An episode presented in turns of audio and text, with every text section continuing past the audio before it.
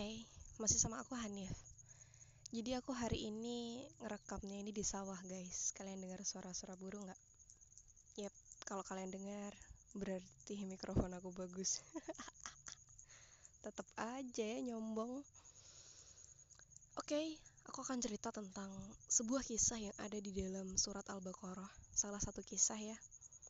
Al-Baqarah sendiri itu artinya adalah sapi betina Yap, saya akan menceritakan tentang sapi betina tersebut. Betapa istimewanya si sapi sampai dijadikan nama surat. Jadi dulu di zaman Nabi Musa, hiduplah seseorang yang sangat kaya raya sekali. Dan kebetulan dia tidak punya keluarga. Maksud aku nggak punya keluarga inti gitu. Dia nggak punya anak, nggak punya istri. Dia cuma punya sepupu. Ketika itu, seorang yang kaya raya ini dia meninggal karena terbunuh.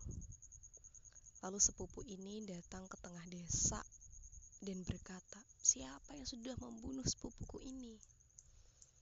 "Hai Nabi Musa, tolong tunjukkan pada kami, doakan pada Tuhanmu, kasih tahu kepada kami siapa yang sudah membunuh saudaraku ini." Si sepupunya bilang kayak gitu. Lalu yang namanya julid itu juga sudah ada dari sejak zaman Nabi Musa. Tetangga-tetangganya di sana juga bilang, ah paling si sepupunya sendiri yang ngebunuh toh juga nggak ada yang ngewarisin hartanya kan nanti kalau dia mati. Ada juga yang ngejawab, nggak lah orang sepupunya yang nemuin. Ada juga yang ngejawab, iya pasti sepupunya lah orang sepupunya pertama kali nyeret gitu. Jadi banyak sekali spekulasi yang berada di masyarakat. Lalu Nabi Musa berdoa kepada Tuhan, kepada Allah Subhanahu wa taala untuk dimintai petunjuk. Dan ketika itu Nabi Musa diberi petunjuk oleh Allah untuk menyembelih sapi betina. Kebetulan kaum di sana itu kaum yang sangat kepo dan ingin apa ya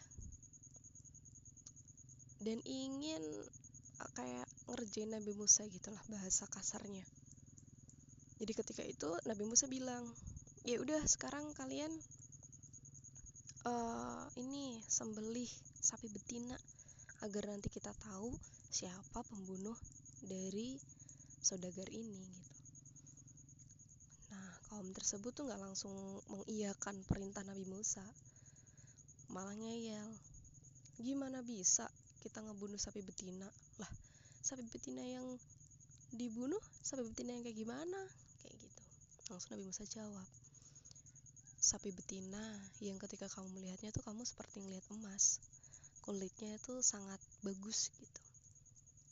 Dasarnya si kaum ya kalau disuruh ngebunuh sapi betina tuh harusnya udah sampai ya udah dilakuin aja.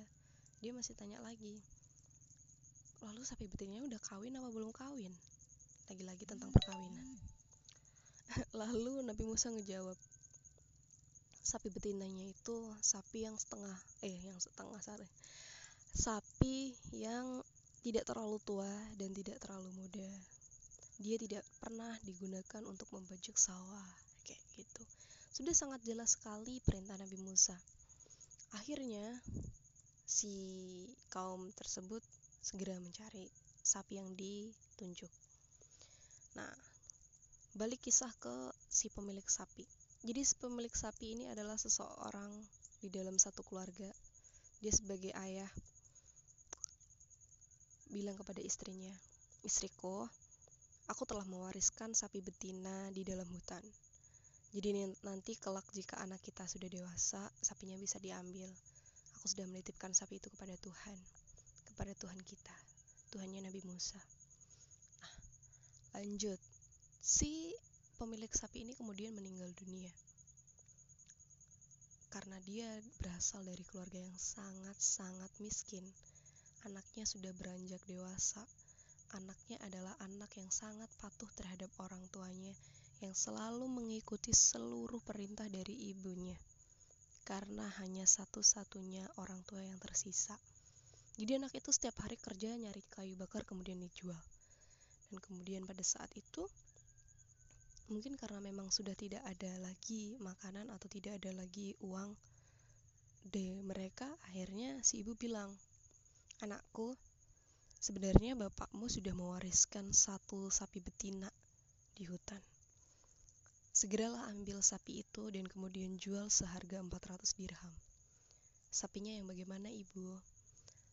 Sapi itu sapi betina jika kamu melihat kulitnya kamu seperti melihat pancaran sinar matahari berdoalah kepada Tuhanmu dan Tuhan Nabi Musa Ketika kamu sampai di sana, berdoalah agar sapi itu mendekat kepadamu. Nah, anehnya, si sapi ini ketika didekati oleh orang lain, dia selalu lari. Dan pada hari itu, singkat cerita ya, anak itu ke hutan dan berhasil ngambil sapinya. Karena ibunya sudah berpesan untuk menjual seharga 400 dirham, malaikat Jibril datang untuk mencoba menguji keimanan dan ketaatannya kepada ibunya. Bolehkah saya beli sapi ini seharga 800 dirham tapi kamu gak usah bilang ke ibumu? Kata malaikat Jibril. Tapi pada saat itu malaikat Jibril juga tidak berbentuk malaikat.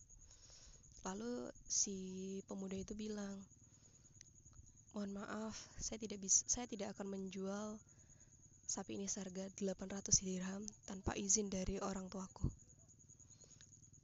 Lalu si malaikat ini bilang lagi,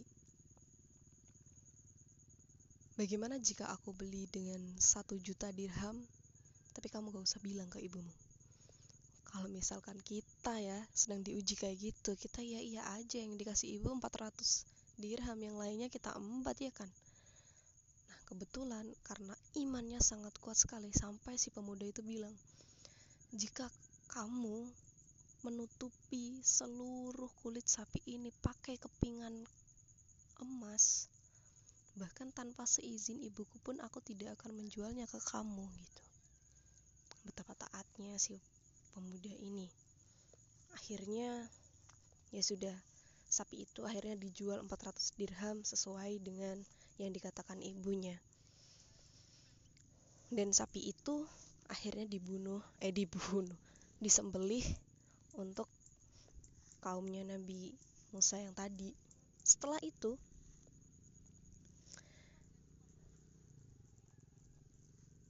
uh, karena sudah disembelih, salah satu tulang dari si sapinya itu tadi dipukulkan ke si mayat, cetak Akhirnya si mayat bangun dan menunjuk siapa yang sudah membunuhnya, kemudian dia mati lagi. Begitulah cerita dari Quran Surat Al-Baqarah. Betapa istimewanya sapi betina ini karena bukan karena sapi betinanya ya, tapi karena ketaatan dari seorang anak kepada ibunya yang menjadikan sapi ini begitu berharga. Sama halnya dengan kita sekarang ini, apa pun karena ridho orang tua adalah ridho Allah juga. Ridho Allah adalah ridho orang tua. Seperti itu. Terima kasih.